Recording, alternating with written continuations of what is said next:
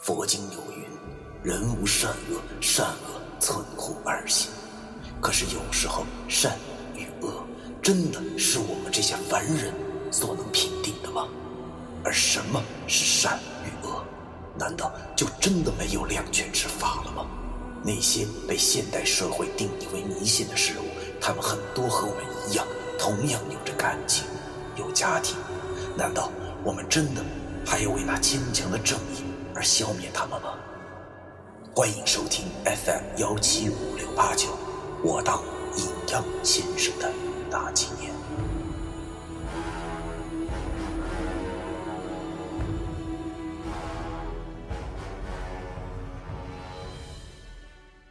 第二百一十七章，兄弟反目。我虽然不知道文叔为什么要和我说这些，不过我相信文叔一定有他的理由。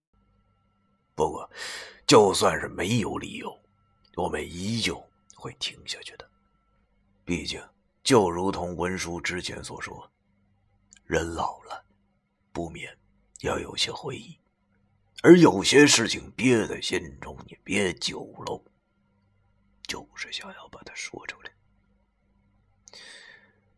毕竟，人什么东西都能走捷径，只有阅历是随着时间慢慢的增加的。我躺在床上，由于我指甲仙骨的关系，身体哎慢慢的能活动了。于是我便坐起了身，随手拿了根烟点上，边抽边听文书继续讲那三十年前发生的事情。文叔说：“过了一个礼拜以后，他俩师兄弟已经跟甄家兄弟们混熟了。毕竟大家都是同龄人，年纪都差不多，也有共同话题。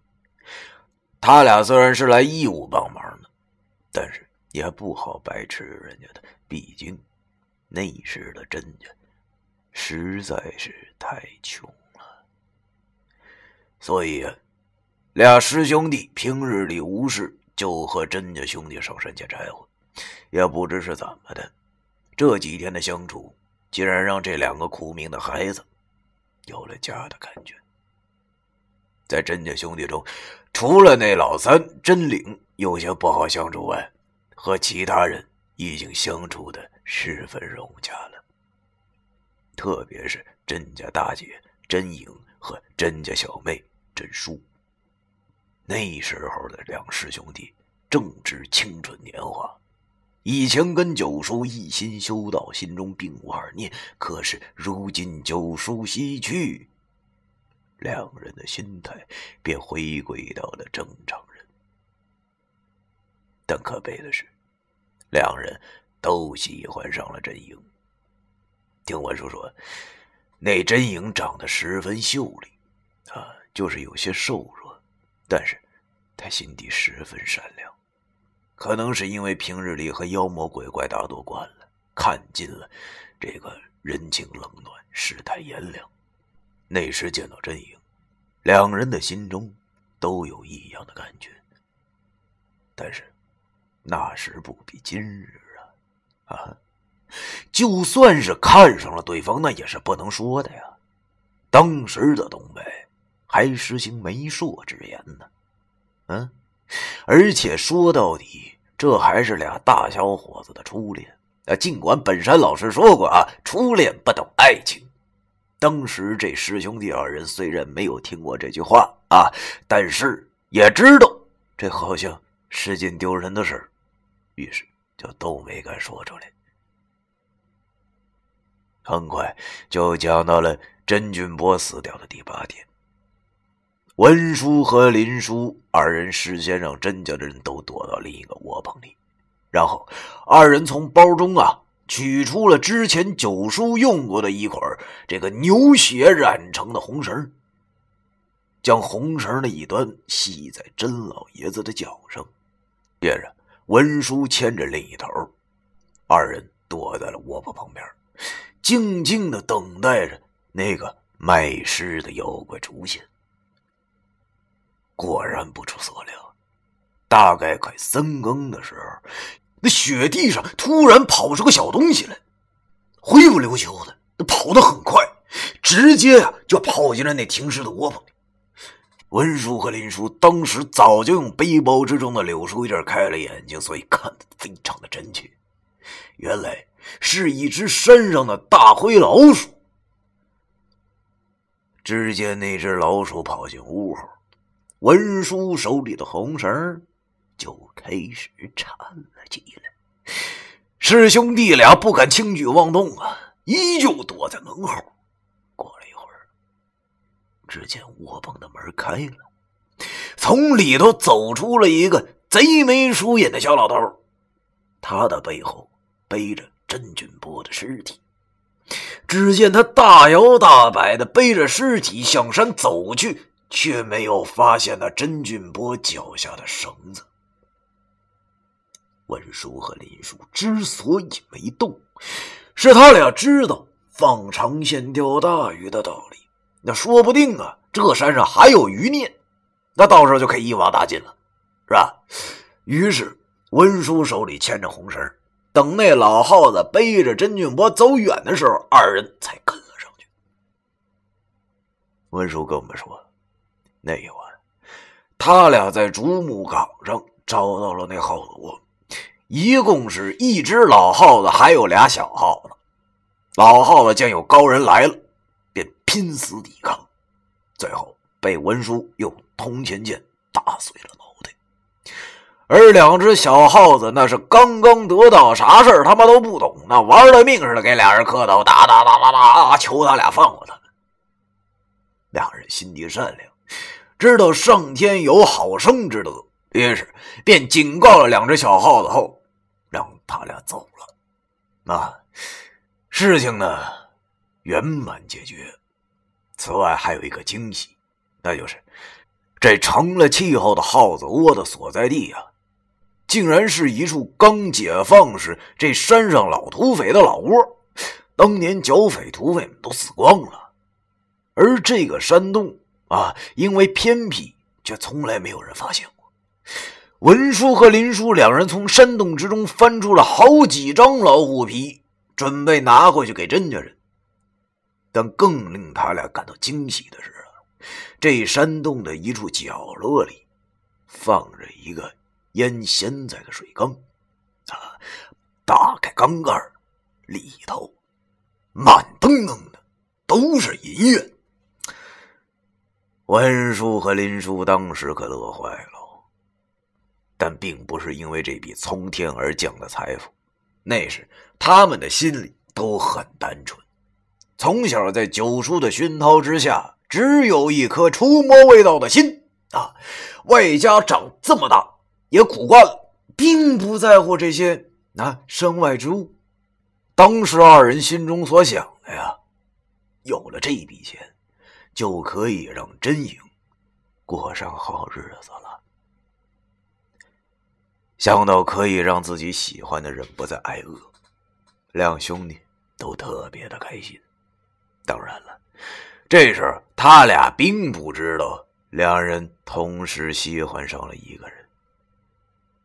于是，二人先把甄俊波的尸体背了回去，一路上留了记号，等改日再来取钱。天亮以后，甄老爷子见俩人回来，顿时对俩人那是千恩万谢，总算能留下自己父亲的全尸了。文叔和林叔相视一笑，然后把山洞中的银元一事告诉了甄老爷子。跟他说：“我们不需要那笔钱，所以那些钱全给你家了，啊，你家以后可以过上好日子了。”听完师兄弟二人的话后，甄老爷子是真的给两人跪下了，感恩戴德的直说两人是上天派下来的福星之类。文叔和林叔扶起了甄老爷子。可是，这时他二人的眼中，却只有那站着远处怯生生望着他们的真影。真影见他俩人望着他，便也笑了一下。顿时，两个驱魔小青年的心里啊，便起了波澜。当日，文叔和林叔就从山洞那儿搬回来了装满银元的大缸，然后又上山为那甄老爷子在山上选了一块上好的双蛇映月之地。此地距蛇岭，半月见蛇影，满月蛇现身，蛇首尸身，外加上身处仙人提壶居中。只要甄老爷子埋在这儿，最少伏及三代子孙，大。在安排甄俊博风风光光大葬后，甄老爷子并没有放他俩走。而是希望能留他俩多住些时日。虽然说之前俩人还有走遍全国进行地毯式伏魔的远大志向，但如今心上人出现，要知道啊，少年情怀总是诗，所以师兄弟二人便把这理想跑在了道后，终日和真影等人四处玩乐。甄家有钱了，但不敢声张，悄悄下山，将一些银元出手后，便把之前住的这个破窝棚给扒了。可能是穷日子过够了吧，甄老爷子跑到外地，请来了一帮工匠。由于不敢张扬，便在大山的深处盖了一个二层小楼。哎，文书讲到了这儿，两个老家伙的脸上。都浮现出了一丝微笑，文叔对我们说道：“哎呀，那可能是我们俩这辈子最开心的日子了。我们第一次知道了，钱确实是个好东西。小县城不比大地方，啊。”即使是那个年代，每逢初一也会有集市。那时候和真影他们一起去赶集，看着能让自己喜欢的人想要什么就有什么的滋味真是让我们高兴完了。不知不觉中，俩师兄弟已经在马场待了一年左右。他们似乎早已把这儿当成自己的家了，而这一年之中，两人对真影的爱慕之情与日俱增。那明眼人都他妈能看出来。当然了，俩人也都已经知道了对方的心思，而真影似乎也为这事儿头疼。他俩都喜欢，又不想伤害。直到有一天呢，甄老爷子忽然求俩人去外地办一件事儿又知道现在甄老爷子在俩人心中那就是岳父般存在啊啊！俩人年纪那么轻，没什么城府，哪他妈敢不听啊？于是便去了。这一去就是一个多月。等到回来的时候，俩人在上山的路上，也不知道他妈抽了什么风，就他妈把这事儿鸡巴给挑明了。啊！双方都不肯让步，多年没有打架的两人动起了手来，直到都鼻青脸肿的时候，俩人才停手，商定了，一起跟阵营表白，看他选谁啊！没选中的那个人就自动消失。文书的故事讲到这里，停顿了一下。他掐灭了烟头，然后又点着了一根。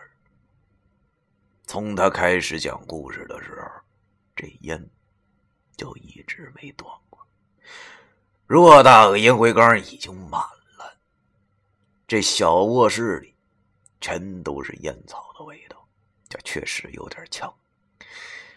因为我看见文叔的眼眶好像都红了，而林叔依旧。耷了个脑袋，一言不发。老易问文叔：“那文叔，我能问问，那甄阿姨到底选谁了吗？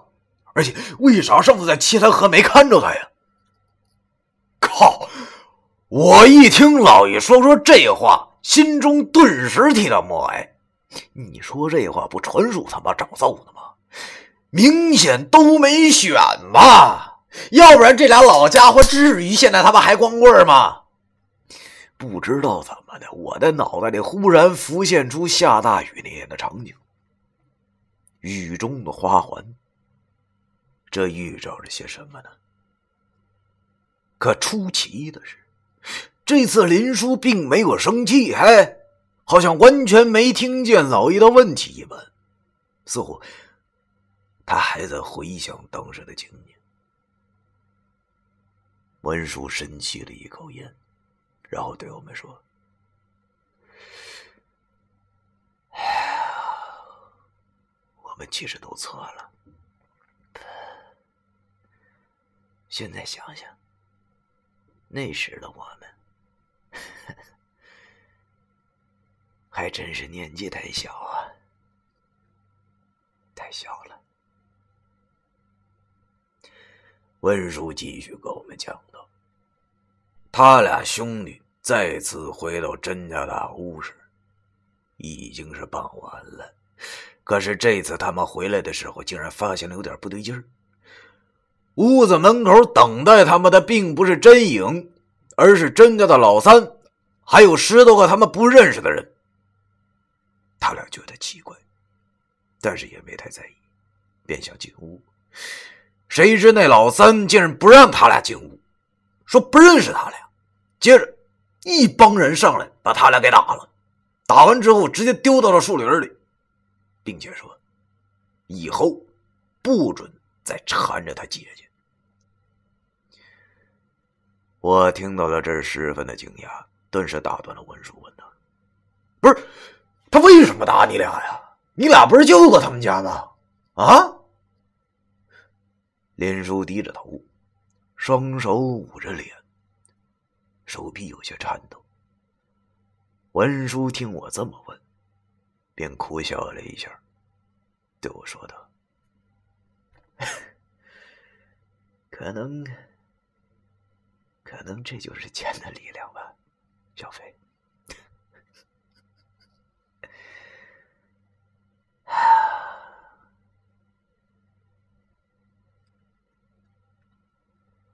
第二百一十七章完。